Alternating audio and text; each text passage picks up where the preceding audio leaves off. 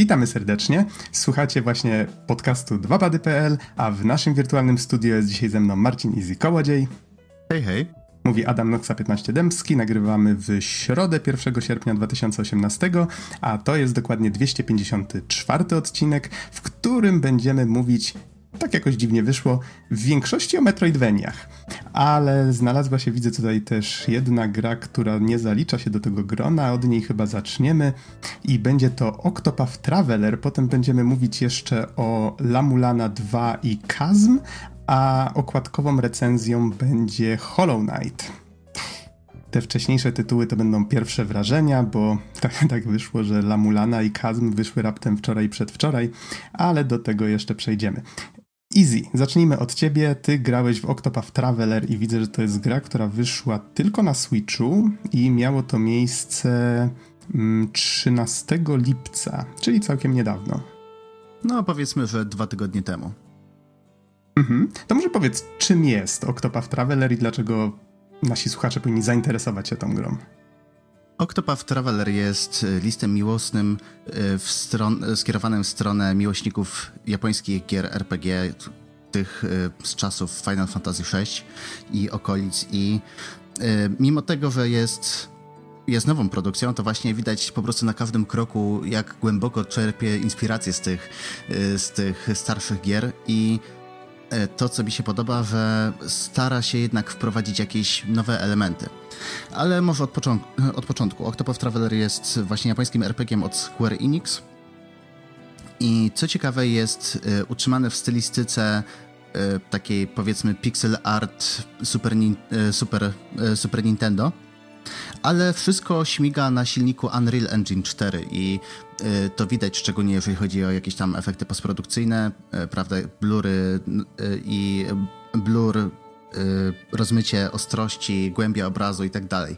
I tworzy to taki mm, ciekawy obraz tak naprawdę, w sensie pewnie ma, ma parę problemów, szczególnie y, cienie się trochę kłócą z samymi sprite'ami takimi 2D, ale według mnie to jest mega trafiona stylistyka, bo z jednej strony właśnie to daje pole do popisu jeżeli chodzi o taką samą reprezentację świata i właśnie to uderzenie w element nostalgii, a z drugiej strony też właśnie twórcy fajnie się tym bawią, ponieważ y, mamy elementy typu y, ktoś, kto gra dłużej właśnie w japońskiej RPG stwierdzi, a okej, okay, tutaj mamy główną ścieżkę, to pewnie nie da się nigdzie zejść na boki, ale musimy pamiętać, że tak naprawdę całe otoczenie jest trójwymiarowe i czasami ukry e, twórcy ukrywają tajne przejścia za głazami, za skałami i i nie no, sprawia mi to masę frajdy, szczerze powiedziawszy.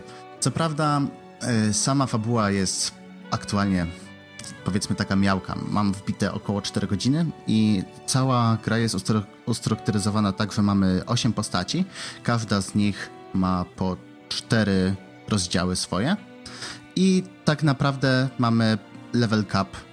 Yy, musimy po prostu pogrindować, żeby, żeby yy, żeby odpalić kolejny, kolejny rozdział. Oczywiście możemy to robić niby w dowolnej kolejności. Rzeczywiście te pierwsze rozdziały każdego bohatera są yy, dynamicznie się skalują, jeżeli chodzi o poziom przeciwników i co więcej, powiem, że to skalowanie jest naprawdę bardzo fajnie wyważone do tego stopnia, że yy, jak pierwszy raz podchodzimy do jakiegoś bossa w pierwszym chapterze, to wtedy jest całkiem ok, dopiero uczymy się systemów i później za każdym kolejnym musimy pamiętać o wszystkim, czego się nauczyliśmy do tej pory i musimy uważać, bo bardzo łatwo zginąć.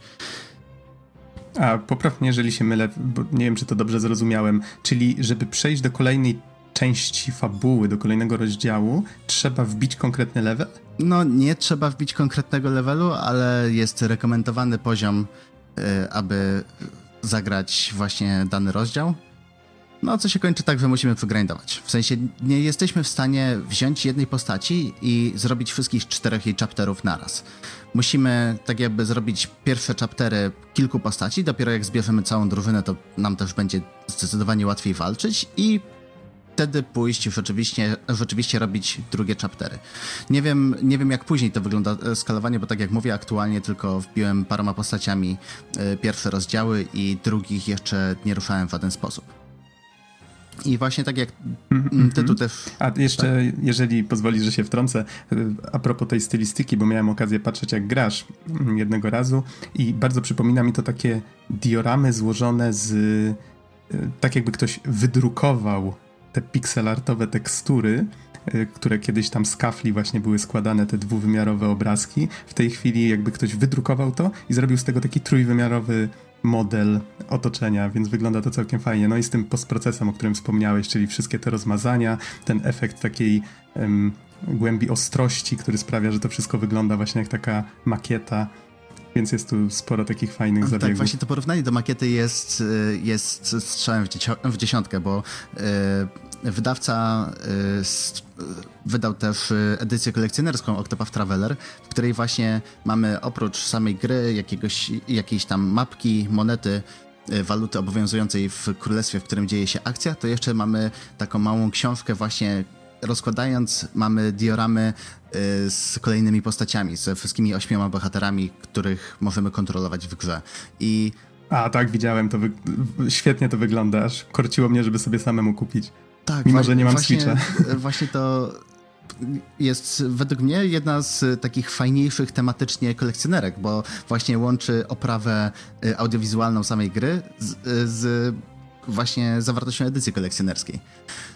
E, ale tak może, żeby ten, żeby nie przedłużać i nie rozwodzić się na temat samej oprawy, bo to e, warto spojrzeć i jak najbardziej warto posłuchać jeszcze soundtracku, który jest po prostu fenomenalny, taki, taki po prostu patetyczny i no myślę, że spokojnie, jeżeli, jeżeli lubujecie się w grze z japońskich RPGów, to na pewno poczujecie trochę nostalgii wzywającej i jest, jest świetny. Tym bardziej e, sam motyw, e, sam motyw walki e, tutaj bardzo dobrze działa, który właśnie nadaje takiego tempa, trochę dodaje adrenaliny, a same walki też są poprowadzone w ciekawy sposób, ponieważ mamy taki miszmasz właśnie starych systemów i nowych.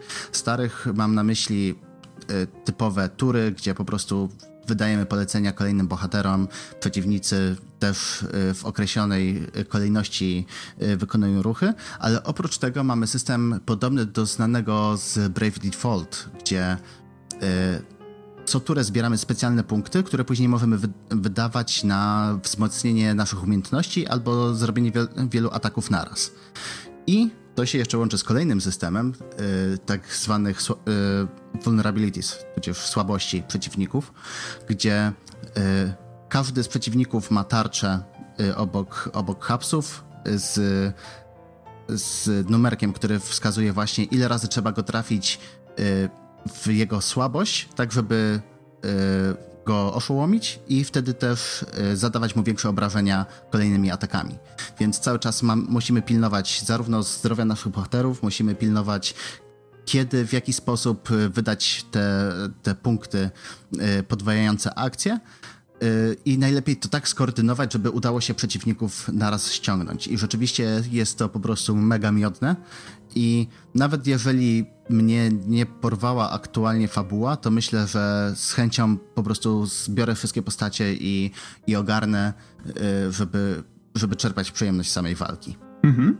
Czyli mówiąc krótko, polecasz po tych czterech godzinach. Yy, tak, na razie jestem zadowolony. Oczywiście to jest japoński RPG, nie? więc nie możemy tutaj zapominać o tym, że dla wielu ludzi głównym motorem napędowym będzie jednak narracja i, i sam wątek fabularny, rozwój postaci czego tutaj niestety w pierwszych rozdziałach nie uświadczyłem za dużo. W sensie są, niektóre są takie trochę lepsze, niektóre są trochę, trochę gorsze, ale wszystkie są takie trochę miałkie. Plus do tego niestety yy, postacie aktualnie nie, yy, nie wchodzą ze sobą w interakcję zupełnie. W sensie, jeżeli mamy rozdział jednej z tych ośmiu postaci, to cała ta siódemka, pomimo tego, że jest w drużynie, niby, niby podróżuje razem, nie pojawia się w żadnej cutscence, nie wypowiada się w żaden sposób. I no, to trochę boli. Mam nadzieję, że później w fabule rzeczywiście te, te osobne wątki zostaną połączone w jakiś jeden większy, bo oprócz tego może być, no, po prostu ciężko. Mhm. Okej. Okay.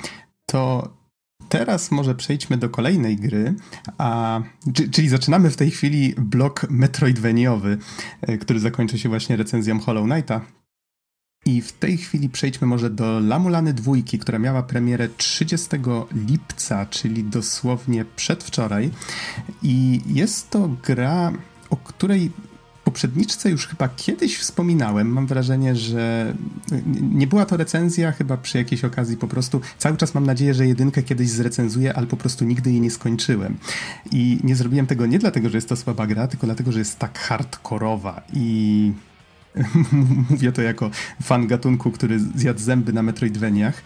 E, dwójka kontynuuje tę tradycję i ta hardkorowość, ona objawia się nie w tym, że ta gra jest jakoś wyjątkowo trudna zręcznościowo, chociaż też nie jest prosta. Przede wszystkim chodzi tutaj o zagadki.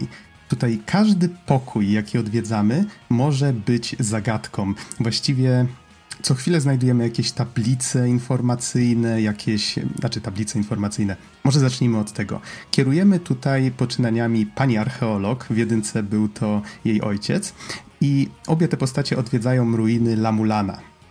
Są to ruiny, które mają tam swoją historię, głębokie backstory, które badaliśmy w jedynce. W dwójce to backstory niestety jest bardzo szybko spoilowane, więc jeżeli ktoś chciałby poznać tę historię samemu, to zdecydowanie polecam y, składać ją sobie kawałeczek po kawałeczku właśnie z różnych tablic, które znajdujemy wewnątrz tych ruin. Jest to całkiem fajna zabawa, żeby właśnie dowiedzieć się po co właściwie te ruiny powstały i jaką rolę właśnie pełniły. I w dwójce jedna z postaci po prostu całe to backstory z jedynki nam przedstawia.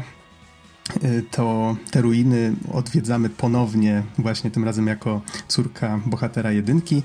Y, I one są w wyniku w wyniku wydarzeń z jedynki te ruiny nie są w najlepszym stanie. Wioska, która jest położona tuż obok, zaczęła jakby rozpoczęła renowację tych ruin, zaczęli zapraszać tam turystów, myśleli, że wszystko jest w porządku. No i e, w pewnym momencie zaczęło się tam dziać coś niepokojącego ponownie, więc e, wezwali tą rodzinę archeologów i, właśnie ta bohaterka na to zareagowała, na to wezwanie. Okazuje się, że w tych ruinach były jeszcze głębsze ruiny. No, cały taki, cały właśnie taki. E, taka historia, która w sumie nie traktuje się do końca poważnie, co widać po dialogach, widać po postaciach. Przede wszystkim chodzi tutaj o to, żeby była przygoda, żeby było ciekawie, żeby było też pogmatwanie trochę. Całe to backstory jest właśnie takie, to jest taka tajemnica dziejów i tym podobne rzeczy. Mm. I to właściwie jest całe wprowadzenie, tak bez spoilowania za mocno, co się dalej dzieje. Sam gameplay polega przede wszystkim na tym, że Eksplorujemy te ruiny, one są bardzo skomplikowane, gra kompletnie nie prowadzi nas za rękę, podsuwa, podsuwa nam tylko masę różnych wskazówek, mówi nam na przykład, że okej, okay, to jak... Mm, y, dajmy na to, że znajdujemy jakąś informację, że jeżeli jakiś tam kamień zostanie umiejscowiony tam w, na przykład w takim i takim miejscu, to stanie się to i tamto. I to wszystko jest podawane nam jakimiś tajemniczymi nazwami. No i w pewnym momencie na przykład orientujemy się, ok, jeżeli spojrzymy na mapę, to każde e, pomieszczenie ma swoją nazwę, czyli prawdopodobnie to może być ważne, tak? Na przykład jakieś tam pomieszczenie nazywa się e, tam korytarz do niebios albo coś, coś w tym stylu. No tutaj zmyślam w tej chwili bardzo mocno te różne nazwy i, i to, co trzeba zrobić, ale mniej więcej o to w tym chodzi, czyli że Część rzeczy da się zrobić tam bardzo łatwo, ale w pewnym momencie napotyka się na taką ścianę, gdzie nie do końca wiadomo, gdzie trzeba iść. No i jakby takim największym wyznacznikiem naszego postępu jest znajdowanie nowych miejsc, pokonywanie nowych bossów, do których trzeba po pierwsze znaleźć miejsce, gdzie oni są, po drugie trzeba odblokować jakby to miejsce za pomocą y, ank, takich nie wiem, nie, nie statuetek, tylko bardziej amuletów, można by powiedzieć. I no i gra się tak toczy. Gra się toczy i no jedynkę przechodzę już od kilku lat, wracając do niej co jakiś czas i właściwie zaczynając ją od nowa, bo jest to na tyle skomplikowane, że e, w pewny, na początku da się fajnie grać od tak, ale potem faktycznie zaczyna się powtarzać wszystkie lokacje jeszcze raz, sprawdzać te notatki. W pewnym momencie zacząłem mieć masę papierowych notatek, żeby w ogóle spamiętać to wszystko. Więc jeżeli tylko brzmi to dla was interesująco i stwierdziliście, że w sumie Metroidvania już niczym mnie nie zaskakują, to myślę, że La Mulana to jest właśnie taki, taka gra dla was. To jest taki ostateczny test dla wielbicieli tego gatunku. No o ile oczywiście podpasuje wam taka konwencja z zagadkami, z Indianą, z takim, taką inspiracją Indianem Jonesem i właśnie świątyniami. W moim przypadku jak najbardziej to zadziałało. Dwójeczka już po jakiś, zaraz zobaczę, ile ja właściwie w dwójkę już grałem. Wow, nastukałem w niej już ponad 4 godziny. wow, tego się nie spodziewałem, ale tak, zdążyłem pokonać jednego bossa, już doszedłem do momentu, kiedy gra pokazała mi, a, okej, okay, to teraz nie dość, że nie będę prowadzić cię za rękę, to jeszcze zawiążę ci oczy, yy, pokręcę tobą trochę i puh, sprzedała mi jeszcze kopa w przepaść, więc teraz już kompletnie nie wiem co, gdzie, jak i po dlaczego powinienem robić, ale myślę, że właśnie to jest cały urok tej gry. I z tego co widzę, można w nią zagrać na Windowsie i na Macu. To nie wiem, czy Easy, masz jakieś pytania? Czy w ogóle miałeś styczność z Lamulaną kiedyś? Wiesz co, tylko tyle, co kiedyś właśnie o niej wspominałeś, ale y, szczerze mówiąc, y, jakby to powiedzieć, y, no jednak y, Metroidvania to nie do końca moje tytuły i jak powiedziałeś właśnie, że jest taka mega wymagająca, żeby robić notatki i tak dalej, to Eee. No tak, rozumiem. Chociaż może tak, żeby nie zniechęcać, chociaż kurczę, żebym potem nie miał wyrzutów sumienia, że ktoś tak e, na głęboką wodę się rzucił. No powiem tak, początek tej gry, on jest o tyle zachęcający, że ta gra jest taka pozytywna, że puszcza nam taką pozytywną muzykę, taką bardzo skoczną i fajną, właściwie takie, wręcz można by powiedzieć, że to, to nie, nie, tyle pasującą do ruin, co prawie, że do dyskoteki, ale to myślę jest takie... Mm, to, to jest coś, co charakteryzowało starsze tytuły, nie wiem, te Megameny, Castlevania, tak? To były wszystkie gry, w których teoretycznie ta muzyka nie zawsze pasowała do tego, co się dzieje, ale jednak dawała trochę duszy tym lokacjom, więc to jest ten typ. To jest właśnie ten typ i to wszystko jest takie oldschoolowe, pixelartowe i Jedyne, do czego mógłbym się w tej chwili, po tych czterech godzinach przyczepić, to to, że no już nie pamiętam dokładnie w jedynce, ale tutaj jednak ten styl pixelartowy nie wszędzie jest stosowany tak bardzo spójnie. I dodano jeszcze portrety postaci w trakcie rozmów, które zupełnie nie są w takim pixelartowym stylu, więc to się tak trochę rozjeżdża. Do tego wsparcie pada jest strasznie mizerne, to znaczy po podłączeniu go właściwie nie wszystko działało tak jak powinno, a kiedy próbowałem przebindować wszystkie przyciski tak jak chciałbym, no to co prawda gra daje taką możliwość, ale jak tylko próbowałem to zrobić, no to reagowała tak jakby cały czas wyczuwała drgającą gałkę, więc w pewnym momencie się wziąłem, poddałem i grałem po prostu na klawiaturze. E, no ale to chyba takie, takie główne przywary. No, jest trochę archaiczności w tej grze, ale tak jak wspomniałem, jest to jej urok i po prostu myślę, że takie odkrywanie jej tajemnic y, nawet pomimo tego jest bardzo fajne. Jeżeli ktoś natomiast by szukał takiej Metroidvanii bardziej przystępnej, to wyszedł też raptem wczoraj, czyli 31 lipca, wyszedł Kazm i to jest gra, na którą też w sumie wiele osób czekało wiele lat, bo e, La, La Mulana, z tego co pamiętam, to chyba Kickstarter wystartował dwójeczki e, chyba w 2014 być może, Kazmu chyba rok wcześniej, już tutaj nie, nie, pamiętam dokładnie, więc nie cytujcie mnie proszę, ale to na obie te gry czekaliśmy kilka lat. I Kazm miał się cechować tym, że levele miały być tworzone w obrębie jednej fabuły mm, proceduralnie, czyli jakby każdy miał mieć tą samą historię, tylko że to jak poszczególne pomieszczenia są poukładane e, wewnątrz lokacji, to miało być dla każdego losowe. Zresztą gra na początku nam daje e, możliwość wpisania własnego e, SIDA, czyli ciągu liczb, który potem i, i liter, który potem warunkuje właśnie jaki będzie wynik tego losowania. Jeżeli chcemy się jakby podzielić z kimś tym kodem, no to wtedy mamy pewność, że ta druga osoba będzie miała identyczną grę jak my. E, I Kazm z kolei polega na tym, że jesteśmy rycerzem, a właściwie rekrutem e, miejscowego rycerstwa.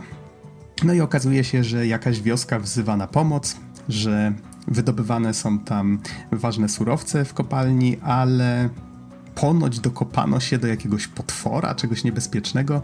No i nasz dowódca mówi nam, że a, prawdopodobnie znowu jakiś ranny wilk się tam gdzieś dostał, tak jak poprzednim razem. Idź rekrucie i to sprawdź. No to ruszamy w takim razie w drogę. Mamy wioskę, która jest właściwie opustoszała, jak do niej przychodzimy. Właściwie tylko, e, właściwie tylko e, major tej wioski, e, czy burmistrz właściwie, został i prosi nas, żebyśmy zeszli na dół, że wyszły z tej, z tej kopalni w pewnym momencie jakieś potwory, żebyśmy żebyśmy wydostali z kopalni mieszkańców wioski, którzy zostali przez te potwory porwani. I tak się właściwie zaczyna cała przygoda. Schodzimy do podziemi, znajdujemy coraz, e, coraz to lepszy sprzęt, broń, jakieś właśnie pancerze, więc jest to bardziej taka Metroidvania nastawiona na e, walkę, Oczywiście eksploracja też tutaj jest. Już znalazłem kilka miejsc, w których wymagane są jakieś dodatkowe umiejętności, więc w przeciwieństwie do Lamulany to jest gra, która jest zrobiona w taki bardziej przewidywalny sposób. Widzimy w menu, że ok, tu są umiejętności, tu jest to. Wiemy mniej więcej, jak to się będzie toczyć. Pytanie tylko właśnie, jak e, powiedzmy kolejne światy, czy właśnie te rodzaje tych podziemi, na ile będą ciekawe. Na razie wygląda to naprawdę ślicznie. Pixel art jest bardzo spójny, e, wygląda bardzo ładnie, czy to na screenach, czy w ruchu. Walczy się też fajnie. Gra wydaje mi się dość trudna, ale jest do wyboru kilka poziomów trudności, jeżeli ktoś chciałby sobie troszeczkę to ułatwić. No i co tu jeszcze mógłbym powiedzieć? Właściwie grałem chyba z półtorej godziny, może góra dwie. E, doszedłem, przeszedłem chyba cały jeden obszar pokonując jakiegoś tam większego bossa po drodze. Gra się bardzo przyjemnie, jest to wciągające, myślę, że grę skończę i chyba nie jest ona zbyt długa, bo widziałem, że e, już bodajże około 20% gry odkryłem, przynajmniej wierząc statystykom. Nie jestem pewien, co, co te liczby tam oznaczają. Może źle je zinterpretowałem, ale domyślam się, że nie jest to gra bardzo długa. No, jak trochę dłużej w nią pogram i i może przejdę, to, to postaram się zrobić jakąś recenzję. Z Lamulaną nie jestem w stanie tego obiecać, bo już widzę jedynkę, próbuję zrecenzować od kilku lat i jak mi wychodzi. To może kolejny specjalny odcinek z Metroidvaniami. Tam będzie Lamulana jedynka i dwójka. Ojeju, wiesz, myślałem o tym. Jak tak zobaczyłem, że tyle Metroidvanii trafiło nam do tego odcinka, tak sobie pomyślałem, że o kurczę, byłoby tak fajnie zrobić specjalny odcinek tylko o tym gatunku. Ale to by trzeba zrobić bardzo duży research, pomyśleć i o Castlevaniach, mm, tych późniejszych, i o Metroidach, i właśnie wybrać sobie jakieś takie bardziej wyróżniające się e, inne gry z tego gatunku. No, jest to na pewno głęboki, ciekawy temat. Ale fajnie, że udało nam się wcisnąć w ten jeden odcinek chociaż te kilka przykładów. No, są to gry bardzo różne. I La Mulana dwójka zupełnie na co innego kładzie nacisk, i Kazm na co zupełnie innego kładzie nacisk. I gra, o której teraz posłuchacie, też jest zupełnie inna, ale tego może zdradzał za mocno nie będę. Czyli zapraszamy Was na recenzję Hollow Knighta.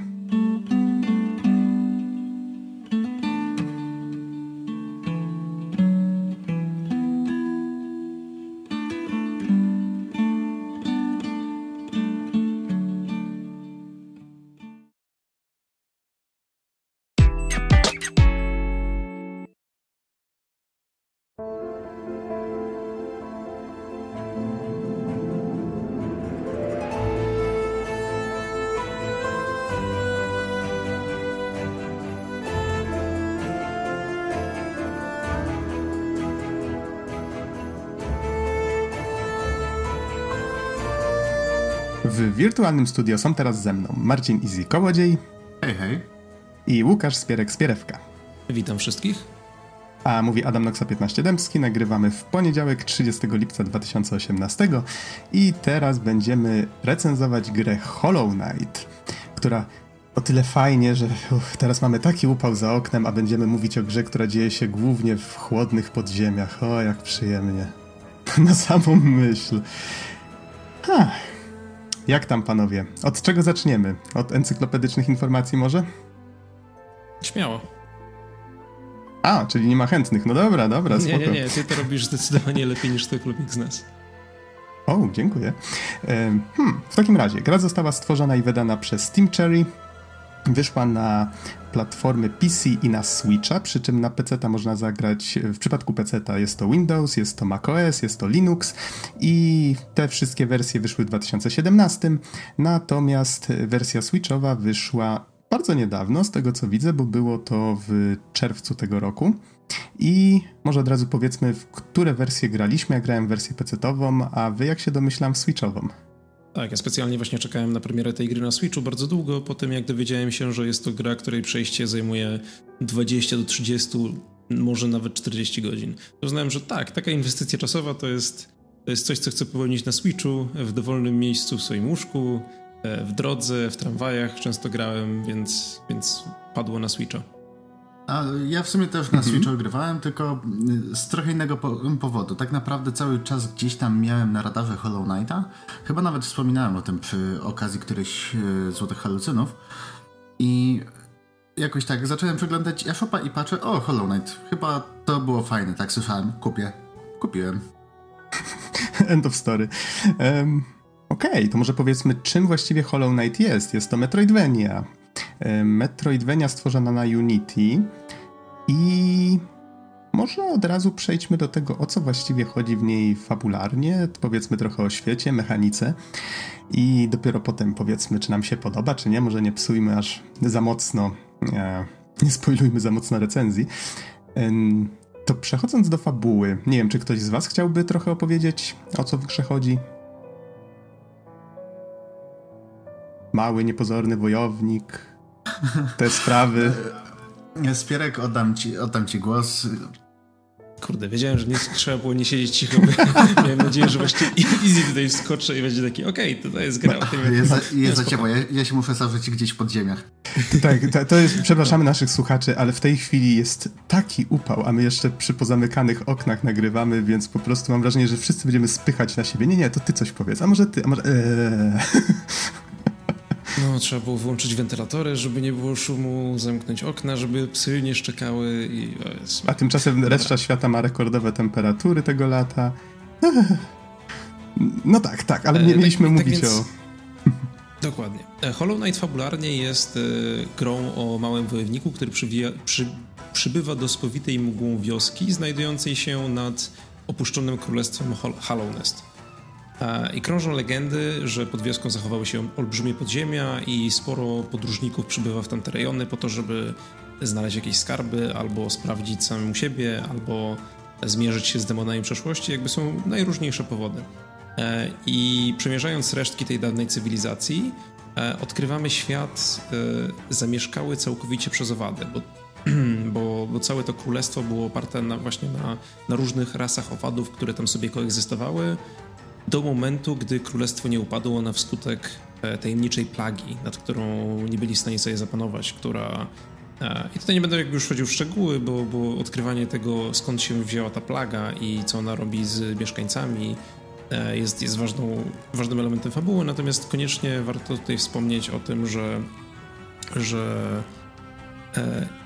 bardzo mało jest w tej grze na przykład cutscen, bo bardzo mało jest w tej grze takich długich dialogów, większość elementów fabularnych, wszystkich tych y, jakby ścieżek narracyjnych, czyli właśnie kim jest nasz bohater i co on tam robi, co stało się z królestwem, skąd przybyła ta plaga, co, co się stało po tym, jak królestwo upadło w ruinie, jakie były relacje królestwa z innymi na przykład plemionami, które żyły do w okolicach tego królestwa, ale nie chciały być jego częścią. Kim są postaci, które spotykamy po drodze, jakie one mają właśnie cele na to, no, czego oni szukają w tym, w ruinach Hollow Nest, to wszystko jest podawane w taki bardzo, bardzo bladbornowy sposób. Mianowicie mamy bardzo krótkie wymiany zdań z NPC-ami, e, jesteśmy w stanie właśnie czytać opisy jakichś przedmiotów, e, odkrywamy jakieś takie właśnie króciutkie kawałki informacji, które potem sobie sami w głowie zlepiamy i dostajemy pełniejszy obraz tego, co, co na nas tam czeka. Mhm, tak, i o ile no, staramy się uważać już od dawna na to, żeby nie mówić bez przerwy, że o, coś, coś jest podobne do Dark Souls albo e, właśnie jest trudne jak Dark Souls, bo jest to strasznie oklepana kwestia już w tej chwili, ogólnie w mediach growych, ale trzeba przyznać, że Hollow Knight zdecydowanie tutaj jest przesiąknięty i tym nastrojem, i sposobem prowadzenia narracji. Widać, że twórcy bardzo silnie się tą serią inspirowali i tak jak ty, Spierek, zauważyłeś jeszcze przed nagrywaniem, oni wiedzieli, co robią i co powinni skopiować e, z tego, jak ta narracja jest w Soulsach poprowadzona, żeby, żeby to działało. Że oni faktycznie wiedzieli, czemu to służy.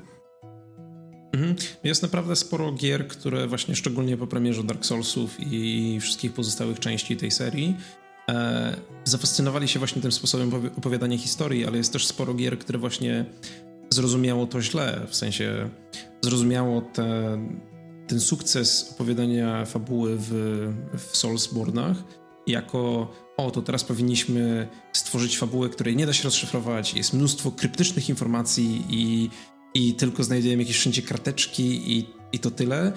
Podczas kiedy właśnie twórcy Hollow Knight zrozumieli bardzo dobrze, e, bardzo dobrze, jak opowiadać tę historię, bo informacje są nam podawane szczątkowo, ale nie na tyle szczątkowo, żebyśmy tracili obraz całości i, i są są, te, te, kawałki informacji są niewielkie, ale są wystarczające do tego, żebyśmy my w głowie próbowali sobie dopowiedzieć. To też z tego zrodziły się na przykład Wikipedie, gdzie ludzie w komentarzach próbują rozszyfrować na przykład kto był czyjąś matką, ponieważ tu taka postać wspomniała coś takiego, ale tam taka inna postać wspomniała coś takiego. I widać, że ta, ta cała fabuła jest przesiąknięta spójnością. Że, że to nie jest tak, że to są po prostu jakieś właśnie zlepki rzeczy, które są ze sobą niepowiązane, tylko tworzy się nam z tego taka, taka wielka mozaika, gdzie te kawałki powoli się dopasowują, ale też zostawiają, ale też zostawione są dziury, które właśnie fani czy, czy my sami możemy sobie dopowiedzieć. Mhm, tak, i to jeszcze działa w ten sposób, że dajmy na to, spotykamy jakiegoś innego rycerza, który jest całkiem sympatyczny i mówi: O, hej, też wybierasz się do podziemi, tak? No to powodzenia, mam nadzieję, że jeszcze się spotkamy. No, powiedzmy, że eksplorujemy te podziemia, pokonujemy jakiegoś bossa, znajdujemy jakieś nowe miejsca i po chwili może się okazać, że spotkamy go ponownie. On mówi: O, cześć, tu, o, to nie było łatwo tu dotrzeć, prawda? Te, tego typu drobne spotkania, których nie do końca jesteśmy w stanie przewidzieć, kiedy na przykład spotkamy znowu jakiegoś NPC'a, albo czy on zmieni miejsce, w którym się znajduje na mapie. E, czasami, jeżeli spotkamy kogoś i na przykład spotkamy następnie postać, z którą już się wcześniej widzieliśmy, to tamta postać zareaguje inaczej na naszą obecność, powiedzmy powie, a to ty widziałeś już się z tamtym gościem i tak dalej, i tym podobne.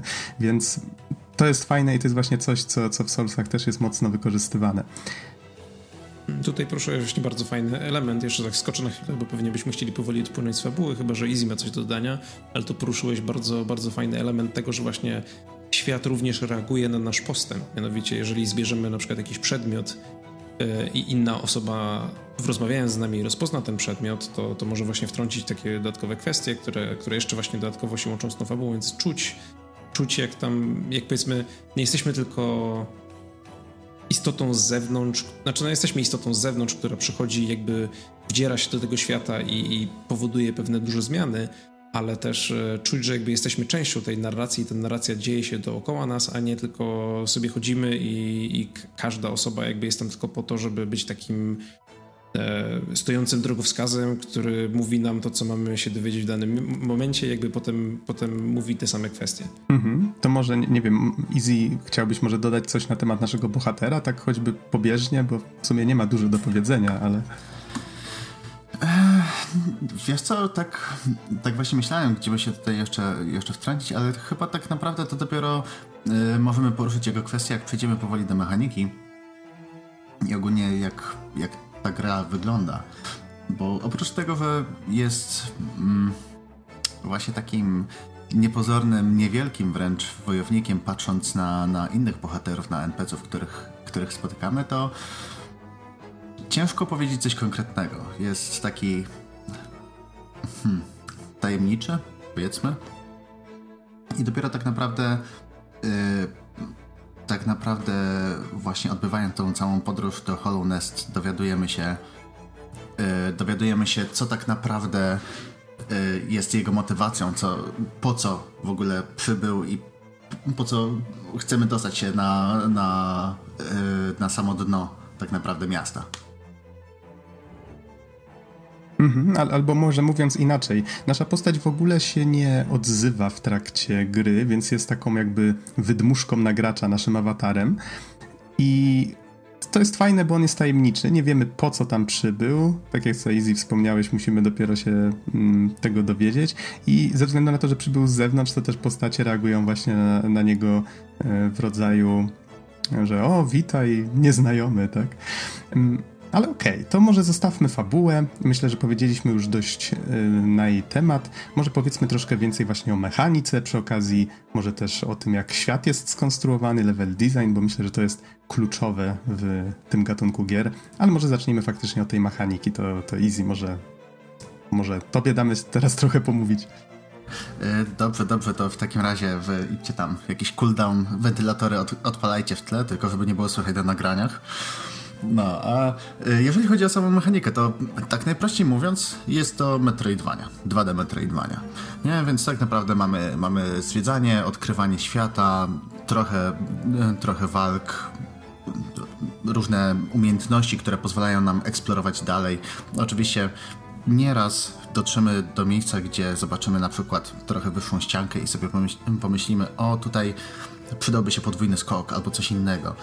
I później rzeczywiście najróżniejsze umiejętności zdobywamy. To tutaj też nie będę wchodził w szczegóły, bo tak naprawdę zestaw jest taki dosyć, dosyć standardowy. Poza tym myślę, że odkrywanie tego, jakie są umiejętności w każdej Metro Metroidvanii, to też jest część atrakcji. Więc... E, tak, dokładnie. Więc e, tutaj nawet nie, nie będziemy nic mówić więcej, ale.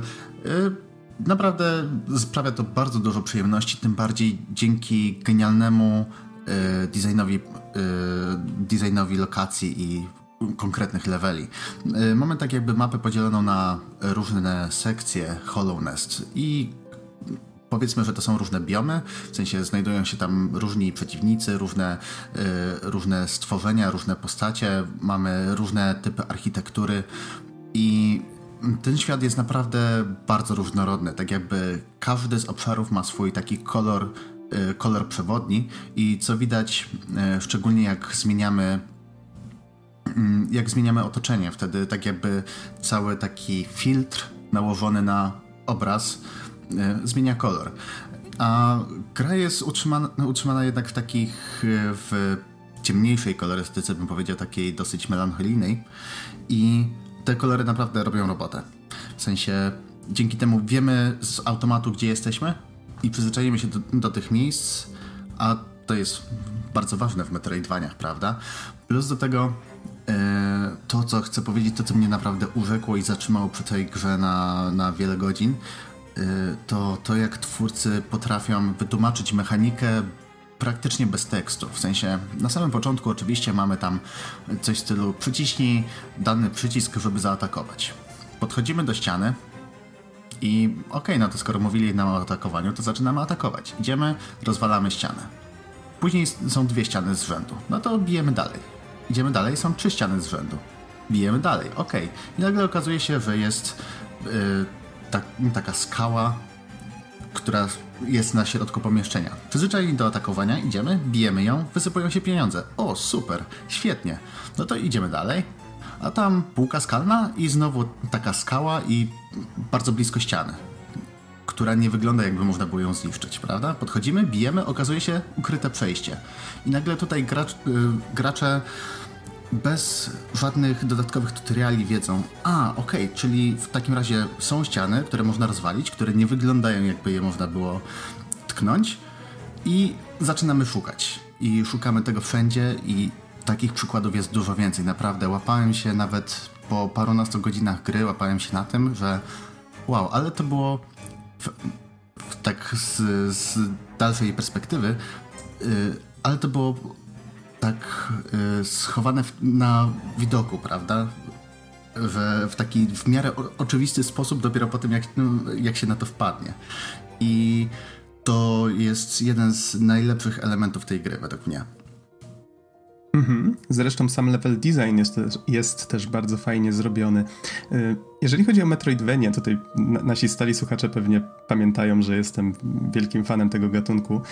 Y, same Metroidvanie można podzielić na takie, powiedziałbym, podgatunki, no może to za dużo powiedziane, ale Metroidvania Metroidvanii nierówna, czyli na przykład e, dajmy na to mamy takiego Super Metroida, który jest właściwie klasykiem klasyków i to jest gra, która zupełnie nie prowadzi gracza za rękę, czyli dostajemy ten otwarty świat i nie wiemy, czy jeżeli pójdziemy w tę stronę, to czy na przykład znajdziemy jakiś sekret, czy to może to jest główna ścieżka. Gra właściwie nic nam nie mówi, my musimy wszystkiego zgadywać i myślę, że Hollow Knight idzie właśnie w taką stronę. To nie jest na przykład... Yy, tak teraz mm, z głowy, żeby podać jakieś, jakąś inną grę. No na przykład niech będzie Shantae and the Pirate's Curse. To była teoretycznie Metroidvania, ale taka bardzo podzielona na levele, tak bardzo tak bardzo stopniowała e, ten postęp w grze, że my widzieliśmy, ok, następny świat, następny świat,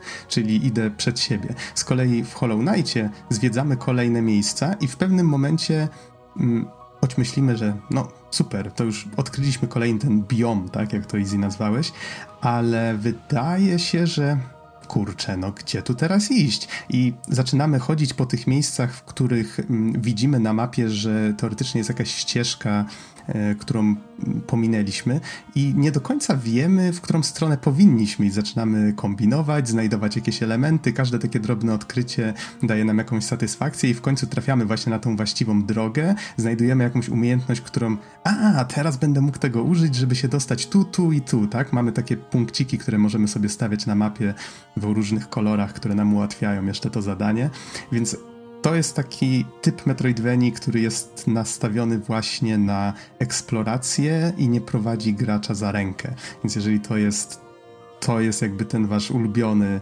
typ Metroidvanii, to myślę, że Hollow Knight to jest właśnie coś, coś dla was.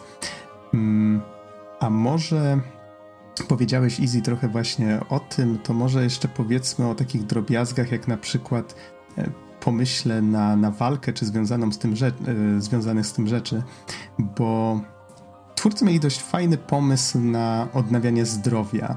To znaczy, tak właśnie teraz staram sobie przypomnieć, czy jakieś apteczki były. No teoretycznie nie, nie ma tutaj czegoś takiego, co odnawia zdrowie per se. Możemy znaleźć tak zwane ławeczki, na których możemy sobie usiąść, one pełnią rolę checkpointów, ale Zdrowie odnawiamy tutaj w taki sposób, że każdy celny atak w przeciwnika zapełnia nam taki pojemnik na duszę, to się bodajże nazywało, tak?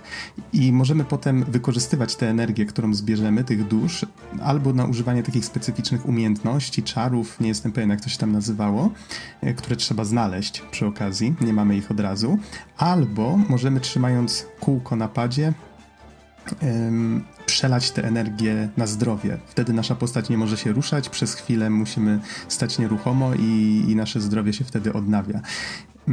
I to jest o tyle fajne, że możemy to robić w trakcie walki, ale jest to bardzo duże ryzyko, a przy okazji daje nam jednak jakąś szansę na wyleczenie się, Mm, tworzy taką ciekawą dynamikę, czyli powiedzmy oberwiemy kilka razy, widzimy, że zaraz zginiemy, więc mamy szansę na to, żeby ok, to teraz się skupię, trafię przeciwnika kilka razy i szybko gdzieś tam cupnę i odnowię to zdrowie. Więc to jest bardzo, bardzo ciekawe i, i tworzy właśnie faj, takie fajne momenty. Tak, jeszcze musimy to odpowiednio balansować właśnie, czy chcemy się bardziej podleczyć, czy chcemy użyć jakiegoś zaklęcia, które będzie zadawało obrażenia i to tak jakby pozwala nam dostosować tempo rozgrywki pod nas. I y, oprócz tego mamy też y, odznaki Charms, to nie wiem, nie wiem jak to przetłumaczyć. Mm, jeszcze polski. raz? Jak? Nie, y, mamy te charms, nie? Te takie odznaki. Nie wiem, jak, jakby to przetłumaczyć na polski. Uroki, odznaki. Ale tak, ale to wygląda jak takie kółeczka, odznaki, coś w tym rodzaju. To wygląda jak przypinki. No tak, tak, tak, coś, coś w tym stylu. E, Masz tak, rację. i mamy ograniczoną ilość tak jakby wolnych miejsc, e, żeby je wyekwipować i one stanowią e,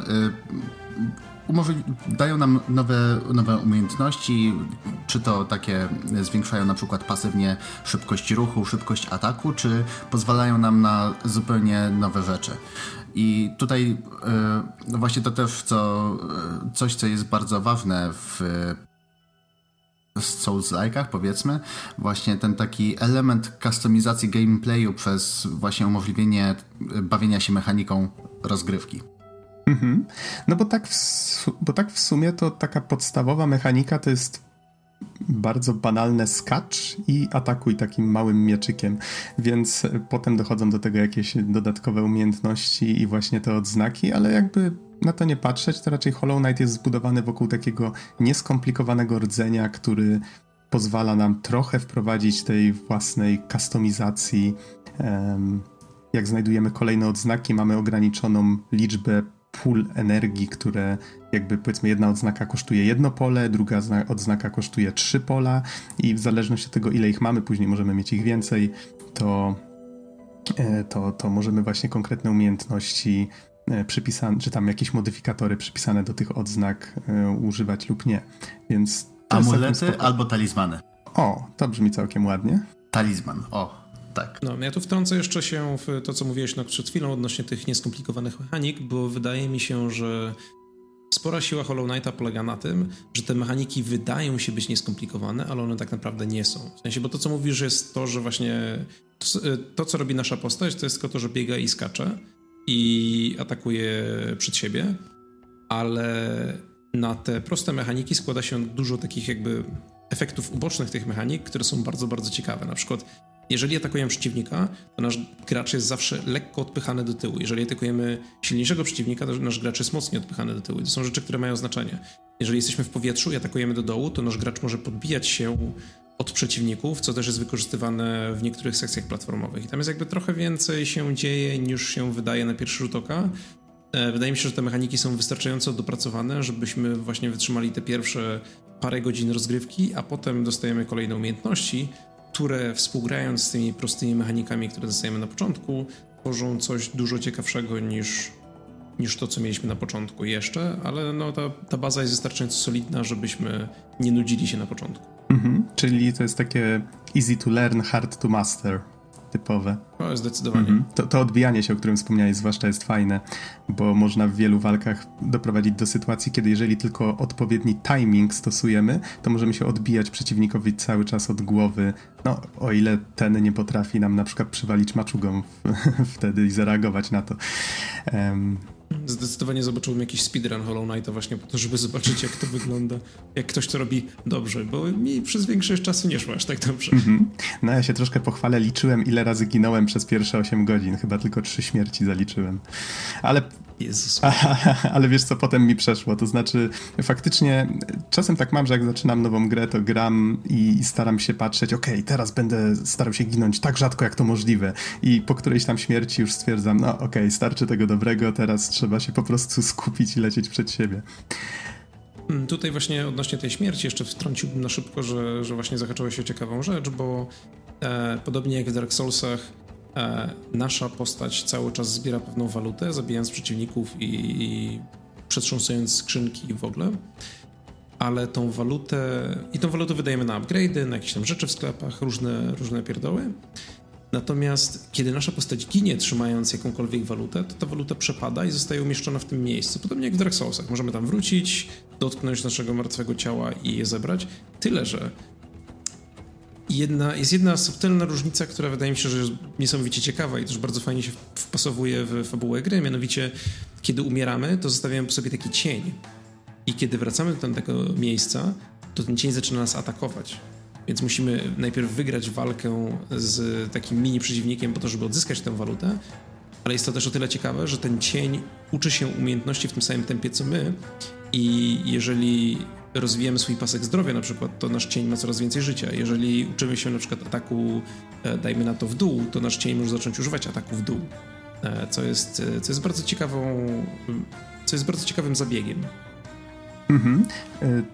Kojarzy mi się to z jeszcze jedną grą, w którą grałem bodajże w zeszłym roku, to było The Mummy The Mustard. I teraz właśnie nie jestem pewien. Ona chyba powstawała w tym czasie, kiedy Hollow Knight już chyba się ukazał, więc możliwe, że Hollow Knightem było to inspirowane, ale głowy nie dam. Um, Okej, okay. ale tak, to, to o czym wspomniałeś jest bardzo ciekawym pomysłem i, i tutaj jest bardzo fajnie zrealizowany. Um, o czym jeszcze moglibyśmy powiedzieć trochę więcej? Wydaje mi się, że moglibyśmy podkreślić właśnie, bo tutaj Easy opowiadałeś o tych filtrach, o tych kolorach. No okej, okay, wszystko fajnie, tylko że gdybyśmy tak troszeczkę mieli bardziej się wgryźć w tą oprawę, no to myślę, że mówienie tutaj tylko o konwencji kolorystycznej jest, no, trochę krzywdzące dla tej gry, bo ona jest tak bogata, jeżeli chodzi o swoją grafikę. Pamiętam, że jak po raz pierwszy ją zobaczyłem, to było. Nie jestem pewien, kiedy wyszedł Ori, pamiętacie może?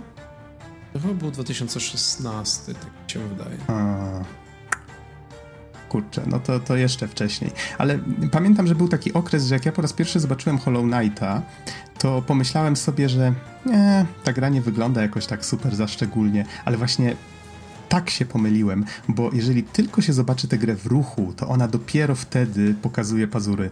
To znaczy, nie dość, że te tła są tak ładnie malowane, mam wrażenie, że ręcznie, to wszystkie postacie, one wyglądają na screenach tak bardzo prosto, bo są prostymi liniami rysowane, to są proste kształty w miarę, ale to tylko dlatego, żeby prawdopodobnie łatwo, łatwiej było je animować. I w ruchu te animacje wyglądają bardzo fajnie i do tego um, właśnie te siłę ataków dość mocno, dość fajnie czuć, bo gra robi taką pauzę w momencie, jak oberwiemy i, i właśnie mam wrażenie, że twórcy stosują takie triki, żeby to wszystko było takie soczyste, jak się w to gra. Mm. Są właśnie takie dwa, znaczy wydaje mi się, że są dwa główne powody. Raz, że to, że takie proste postacie się łatwiej animuje, ale wydaje mi się, że też równie bardzo chodzi o to, żeby e, postaci się odróżniały od tła. I wydaje mi się, że właśnie tutaj robią to bardzo fajnie, bo, bo rzadko kiedy podczas rozgrywki na przykład miałem tak, że nie byłem w stanie wypatrzyć swojej postaci, bo gdzieś tam miginęła w, w detalach, szczególnie, że tła właśnie mają bardzo dużo detalu. Mm, w której grze? E, mówię o Hollow, Hollow Aha, czyli że w Hollow Knightie miałeś, miałeś ten problem, tak? E, nie, właśnie nie miałem tego problemu, dlatego że postaci są na tyle proste, że, że odróżniają się od tych wydetalowanych teł. Mhm. Okej, okay, okej, okay, bo właśnie nie, usłyszałem, myślałem, że mówisz o jakiejś konkretnej e, grze. Ale tak, tak, to faktycznie działa tutaj. I jeszcze może być jeden powód, mianowicie wspomnieliśmy o tym i nie wróciliśmy do tego więcej, więc być może powinniśmy jeszcze raz o tym powiedzieć, że to jest świat zamieszkany przez owady. W sumie ciężko powiedzieć, jakim owadem, czy, czy w ogóle owadem jest nasz bohater, ale są różne dziwne postacie, jakieś takie jakieś pancerzyki mają na plecach, albo wyglądają jak jakieś owady, ale tak nie do końca wiadomo jakie, więc to jest jakiś taki owadopodobny świat. I bardzo możliwe, że ta stylistyka też miała mm, ta taka kreskówkowość miała też przemawiać za tym, żeby jednak to było bardziej przyswajalne przez większą grupę osób, bo nie ma co ukrywać, tutaj też przechodzę, wracam trochę do tego nastroju różnych lokacji.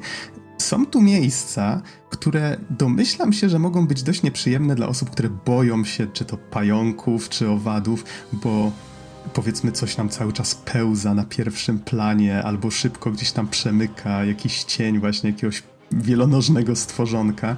E, słyszymy cały czas jakieś skrobotanie za ścianami, albo jakieś właśnie, nie wiem, widzimy e, glizdy, czy coś takiego właśnie gdzieś tam e, zamiast kolców w różnych miejscach. Są tu różne tego typu miejsca, które po samym opisie na kartce brzmią jak dlaczego miałbym w to grać?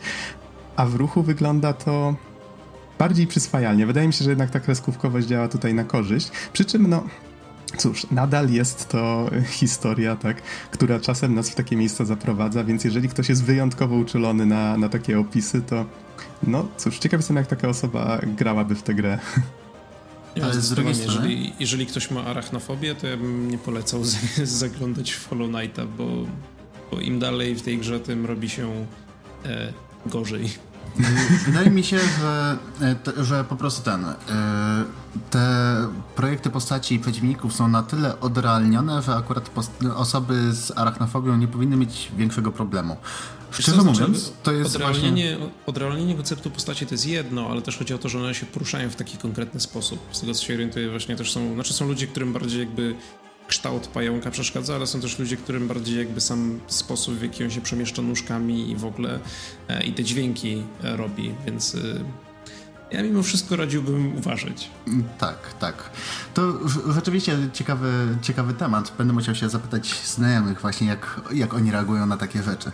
Ale jeszcze wracając co do samych owadów, to z kolei jeżeli ktoś nie ma problemów właśnie, jeżeli chodzi o takie lęki przed owadami, to mogę Was zachęcić do pogrania w Hollow Knighta, bo można iść i expić na tych, to znaczy expić, zbierać walutę na komarach. Więc ja myślę, że to jest takie dobre. Jak ktoś był gdziekolwiek pod namiotem kiedykolwiek albo nad rzeką, to wie dokładnie o czym mówię. I do tego jeszcze można dostać pieniądze wewnątrz gry, więc warto, naprawdę warto. Ale jeszcze bardzo ważna rzecz, bo tak właśnie skupiamy się teraz na designie, ale samo udźwiękowienie w grze jest, jest fenomenalne. Właśnie te wszystkie yy, dźwięki yy, pełzających czerwi przebijających się przez, przez korytarze pod ziemią. Czy to Y, nawet szczęk stali uderzającej o tarczę przeciwnika, czy cokolwiek innego. Wszystko brzmi bardzo dobrze, są charakterystyczne dźwięki, wiemy dokładnie, gdzie jesteśmy też, też dzięki temu. I y, również y, część NPC-ów ma ma swoje czy to y, motywy muzyczne, czy po prostu takie charakterystyczne głosy, że zawsze dokładnie wiemy, gdzie, gdzie możemy ich znaleźć. To jest na przykład coś w ten deseń. Właśnie niby mamy taki ciężki klimat, prawda? Mamy, mamy ciemno pod ziemią, różne rzeczy się dzieją i mamy E, mamy kartografa, który przewija się przez, przez każdy obszar, który odwiedzamy i właśnie słyszymy, jak sobie pogwizduje i podśpiewuje, rysując mapy. Do tego jeszcze widzimy wszędzie porozrzucane kartki, żeby pomóc nam go odnaleźć i kupić od niego mapę, która no, jest potrzebna. Bo... A, a, my tak, a my cali tutaj... Y spoceni z mieczem i jak on się tu kurde dostał. A tak. Ale właśnie to... Jesteśmy to... spoceni, nie jestem pewien jak z tym mieczem. No, no tak, tak, to przemawia do wyobraźni. E, e, tak, ale jeszcze właśnie to jak idziemy, tam pokonujemy jakiegoś mega trudnego bossa, co nie właśnie denerwujemy się cały czas, często nam się ręce i słyszymy ten głos i to jest takie tutaj będzie można odpocząć za chwilę. I Jak to... dźwięk ogniska w Dark Souls. Tak, tak, dokładnie. To tak, tak, tak bardzo fajnie buduje klimat po prostu i całe to takie doświadczenie grania, że wow. Ja miałem tylko jeden mały przekąs do oddania odnośnie udźwiękowienia, a mianowicie e, jakby zgadzam się z tym, że, że udźwiękowienie całej gry jest fantastyczne, Natomiast jedna rzecz, która mi w sumie do samego końca rozgrywki nie pasowała i jakby nigdy nie, nie, nie zacząłem czuć, że o, to jest jednak spoko, to jest e, w momencie, kiedy nasz bohater obrywa, to pojawia się taki efekt, który właśnie kompletnie wycisza audio i, on, i to audio przez chwilkę powoli narasta po uderzeniu. Jest taki dosyć specyficzny efekt, jakby rozumiem, e, rozumiem sens aplikacji go, bo on ma też znaczenie rozgrywkowe, mianowicie jakby potęguje ten efekt tego, że okay, właśnie zostaliśmy trafieni, teraz trzeba uważać, ale coś, coś mi w nim do końca nie pasowało, do samego końca gry. Mhm. To może, skoro już przechodzimy do takich jakichś minusów czy drobnych wad, wspomniałem wcześniej o czymś podobnym, co ty wspomniałeś, czyli to, że ta gra pauzuje na moment, jak obrywamy to z jednej strony faktycznie sprawia, że ten efekt uderzenia wydaje się mocniejszy, z drugiej jest o tyle niekorzystne w grze tego typu, że no ja na przykład odruchowo puszczam przyciski. Czyli jakby mam wrażenie, że okej, okay, gra w tej chwili odbiera mi kontrolę, więc nie mam nawet po co uników robić i tak dalej no może nie do... Trochę wiem, trochę wiem, co masz na myśli. Ja miałem trochę podobnie. Znaczy w sensie nie, nie byłem tego świadom, jak grałem, ale teraz jak mi o tym mówisz, to, to jestem w stanie sobie przypomnieć sytuację, gdzie właśnie robiłem dosyć podobnie. Mhm. To jest jedno, a druga rzecz, faktycznie mam wrażenie, że czasami następują takie ścinki raczej e, niezamierzone. Tak przynajmniej się domyślam. Czyli powiedzmy, jak mam wrażenie, że to jest to właśnie w momentach, kiedy trafiamy jakiegoś przeciwnika i coś być może z obliczaniem kolizji, nie wiem, nawet nie powinienem tutaj zgadywać, ale y, zdarzają się takie ścinki, że po prostu gra robi taki, taką czkawkę dostaje i nasza postać nagle ląduje kawałek dalej i to się rzadko zdarza, ale, ale jednak czasem jest. Być może doczytywanie jakichś tam efektów dźwiękowych czy, czy coś, no trudno powiedzieć. Mm, więc to mi się też zdarzyło raz, ale tak to gra działa stabilnie, wszystko jest naprawdę fajnie. Gra nawet pada od PS4 podłączonego do e, PC-ta rozpoznała tak sama z siebie, więc nie jestem pewien, e, czy to faktycznie było zamierzone, czy to ja o czymś zapomniałem, ale ucieszyło mnie to dość mocno. Chyba nawet interfejs się dostosował do pada PS4, więc... E, a masz na Zaczyna być to coraz bardziej standardem w grach ostatnio, więc jest to jest zdecydowanie, zdecydowanie na plus. Mhm. Pytanie, czy masz wersję na Steama, czy na innej platformie? Z Goga. Z Goga. Mhm. A, no to widocznie po prostu ten, zaimplementowali to wewnątrz gry. Bo na przykład, jeżeli chodzi o samego Steama, to Steam ma natywne rozpoznawanie DualShocków. Hmm, okej, okay. ale też nie jestem pewien, to chyba nie działa wszędzie, ale dobra, może pominimy ten temat. E... Ja tu zmienię właśnie, że jeszcze na, mm -hmm. na Switchu też pełne 60 FPS-ów, czy gramy handheld, czy gramy na telewizorze, wszystko jest świetnie. Jest tylko jeden mały zgrzyt. Nie jestem pewien, czy Easy ty testowałeś to w ten sposób, czy grałeś tylko na handheldzie. Ale i to mi się zdarzyło po raz pierwszy właśnie w jakiejkolwiek grze na Switcha i było tak dosyć dotkliwe, bo to jest gra, gdzie mamy bardzo precyzyjny platforming i musimy szybko reagować na przeciwników, ale grając na telewizorze, szczególnie właśnie na Pro Controllerze, jest bardzo wyczuwalny input lag. I to taki dosłownie, że jakby wstawiam przed oczami pada, przechylam gałkę w prawą stronę, czekam sekundę albo dwie i wtedy postać zaczyna dopiero iść do przodu. Oh. To jest takie, no, i jak gra się w handheldzie, to kompletnie nie ma tego problemu, wszystko działa świetnie, ale jak grałem na telewizorze, to właśnie non-stop spadałem, albo, albo myliłem skoki, albo działo się nie tak, jak chciałem. E, to brzmi bardzo dziwnie, szczerze powiedziawszy. Akurat y, samemu grałem paręnaście godzin, myślę, tak od połowy gry już, już cisnąłem w trybie stacjonarnym i nie zauważyłem tego problemu. To już bardziej miałem problem z tym, że czasami lewy joycon gubił i tak jakby mylił się input, ale nic takiego nie zauważyłem.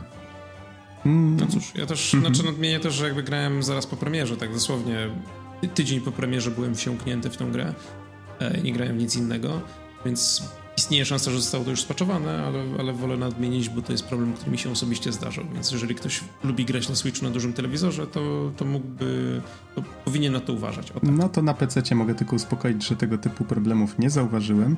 E, a właśnie, skoro już o tym wspomniałeś, to może powiedzmy od razu, że ty z Izim skończyliście już grę, e, co prawda nie na 100%, ale, ale fabularnie tak. Natomiast ja jestem tak na 24 godzinach. No starałem się ją skończyć, niestety nie udało mi się, ale, ale zarwałem na nie już kilka nocy i o mój Boże, to jest takie dobre. Naprawdę jedna z lepszych Metroidvanii, w jakie grałem. Skoro już tak powoli zmierzamy do podsumowania. Powiedzmy o mm, kilku jeszcze takich dodatkowych jakby rzeczach, czyli o dodatkach. Bo twórcy rozwijają tę grę od premiery, która, mm, przypomnę, to był luty zeszłego roku, jeszcze się upewnię. Tak, to był luty 2017. Od tamtej pory wyszło kilka darmowych dodatków. W sumie nie jestem pewien, e, na ile to są dodatki, na ile jakieś takie drobne usprawnienia. To może Spierek, ty coś więcej na ten temat powiedz? Znaczy, yy, też jakby moja wiedza, znaczy tak, Warto jest właśnie wspomnieć, że wszystkie te dodatki są kompletnie bezszwowo integrowane w rozgrywkę. W sensie nie ma tak, że e, dajmy na to jak z Wiedźminem trzecim, gdzie mamy główny quest Wiedźmina trzeciego, ale potem na przykład kupujemy sobie serca z kamienia i serca z kamienia to są co prawda dodatkowe lokacje i dodatkowe questy na mapie, ale one są tak jakby troszkę z boku i troszkę nie tam, gdzie się dzieją pozostałe rzeczy, więc, nie mamy jak się pomylić, że, że jesteśmy w delce. Tym bardziej w krwi winie, które w ogóle wrzuca nas do kompletnie nowej lokacji, której nie było w grze i jakby kiedy jesteśmy tam, to jesteśmy odcięci od, od całej reszty.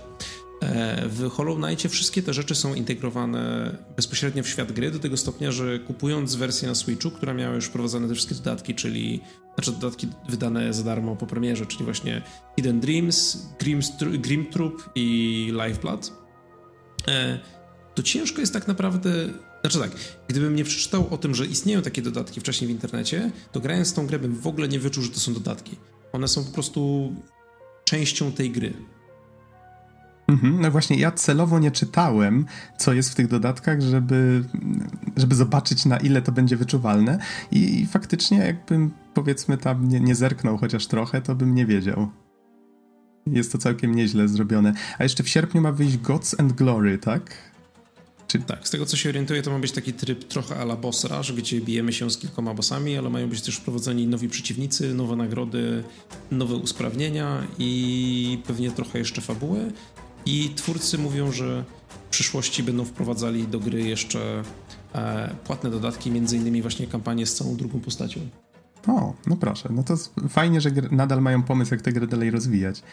Um, Okej, okay, to powiedzcie, czy jeszcze chcecie coś na temat gry powiedzieć? Chyba nie wspomnieliśmy nic o muzyce, ale w tym przypadku chyba po prostu zgodzimy się, że jest bardzo, bardzo fajna, nastrojowa, idealnie pasuje do tego, co się dzieje. Myślę, że warto sobie odsłuchać soundtrack. Szczerze mówiąc, jak chwali, zaczęliście chwalić grę, to pierwsze co zrobiłem, to odpaliłem sobie soundtrack i tak troszeczkę sobie go posłuchałem i tak, chyba to jest ten moment, kiedy trzeba zacząć nadrabiać Hollow Knighta. Mm, nie, zdecydowanie soundtrack jest rewelacyjny. Jest właśnie kilka kawałków, które wprowadzają nastrój w fantastyczny, fantastyczny sposób. Mhm. Okej, okay. w takim razie, panowie, chyba pora na podsumowanie. Zacznijmy może od tego, ile mniej więcej zajęło wam ukończenie gry. Mi na liczniku wyszło 28 godzin 30 minut, coś koło tego. Mam 92% ukończenia gry. U mnie z kolei to było 28 godzin, 2 sekundy i 97% ukończenia gry, tylko tutaj y, warto nadmienić, że y, te dodatkowe elementy wprowadzone właśnie w dodatkach tak jakby liczą się ponad 100%, więc aktualnie możemy przejść grę na 107% maksymalnie. No proszę. No a u mnie to wspomniałem już 24 godziny, więc jak widać zbliżam się prawdopodobnie dość mocno do końca. E, dobrze i cieszy mnie właśnie, że tak widzę cały czas, że w tej grze jest tyle jeszcze do odkrycia, że ja mógłbym po prostu pewne rzeczy przyspieszyć trochę, ale aż chce się ją zwiedzać. Tak, to jest jakby zdecydowanie jedna z najbardziej fascynujących rzeczy w tej grze, że jakby do samego końca, znaczy powiedzmy do, do ostatnich godzin nie tracimy tego poczucia, że, że ten świat cały czas się przed nami rozwija. Że jakby możemy być 20 godzin już w grze i byliśmy już w masie lokacji, mamy już masę upgrade'ów, a mimo to na przykład możemy znaleźć kompletnie ukrytą lokację, która jest kompletnie opcjonalna i na przykład przejście jej zajmuje godzinę i ma swoich bossów i, i w ogóle rzeczy. To się dzieje w tej grze non-stop. W sensie cały czas, ja powiedzmy, nie wiem, już od 15 godziny gry byłem pewien, ok, to już jest koniec. W sensie to już, już to nie, nie, może być nic więcej, po czym ta gra non-stop zaskakiwała mnie, wprowadzając jeszcze coś więcej, i jeszcze coś więcej, i jeszcze coś więcej.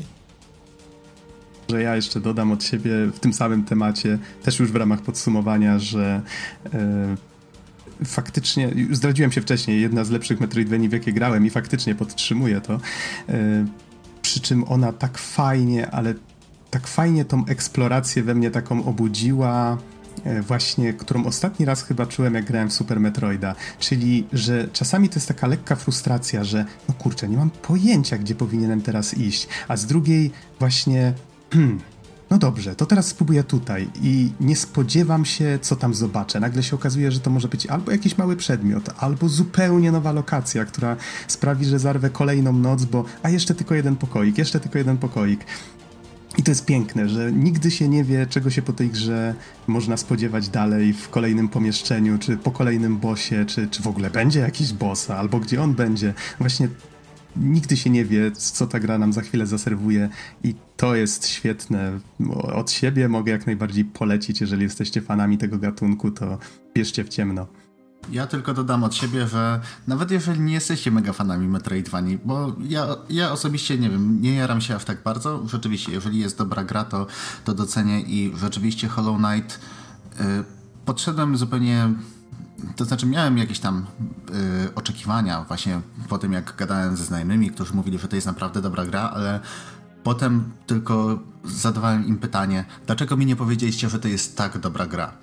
Naprawdę, spędziłem przy niej 28 godzin, nie żałuję ani minuty. Na pewno przysiądę jeszcze więcej, jak tylko właśnie y, wyjdzie ten kolejny dodatek. Będę celekował, co też mi się nieczęsto zdarza.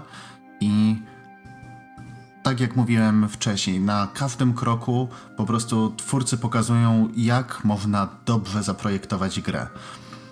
I jeżeli jesteście tym zainteresowani, to brać. No, ja również no, ja również jakby nie mam nic innego do dodania, jak tylko pochwały dla twórców i, i tego, co osiągnęli, bo, bo rzadko naprawdę zdarza się trafić na grę, która jest tak niesamowicie spójna pod każdym możliwym względem, pod względem mechanicznym, pod względem narracyjnym, pod względem artystycznym. E, wszystkie elementy, znaczy tak, jakby nie jest to gra perfekcyjna. Oczywiście znalazłyby się rzeczy, które można tam trochę poprawić, ja bym na przykład część rzeczy wymienił, jest taka jedna lokacja, do której można trafić przypadkiem dużo wcześniej w grze.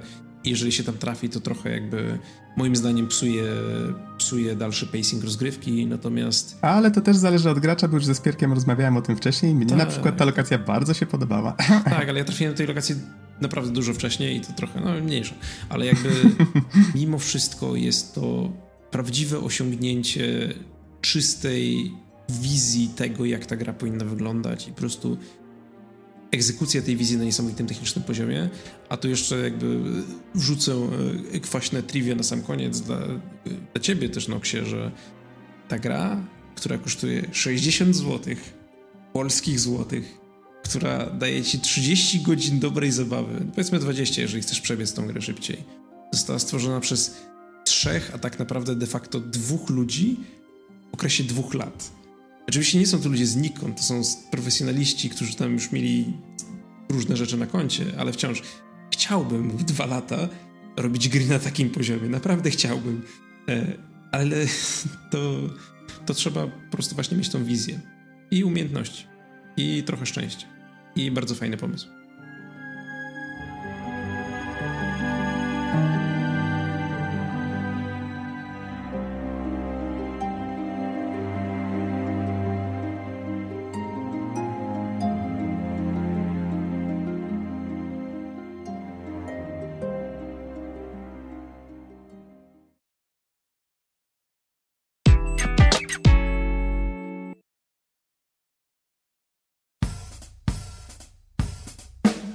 To już wszystko na dzisiaj. Dziękujemy Wam bardzo za uwagę i do usłyszenia w następnym odcinku. Trzymajcie się. Do usłyszenia.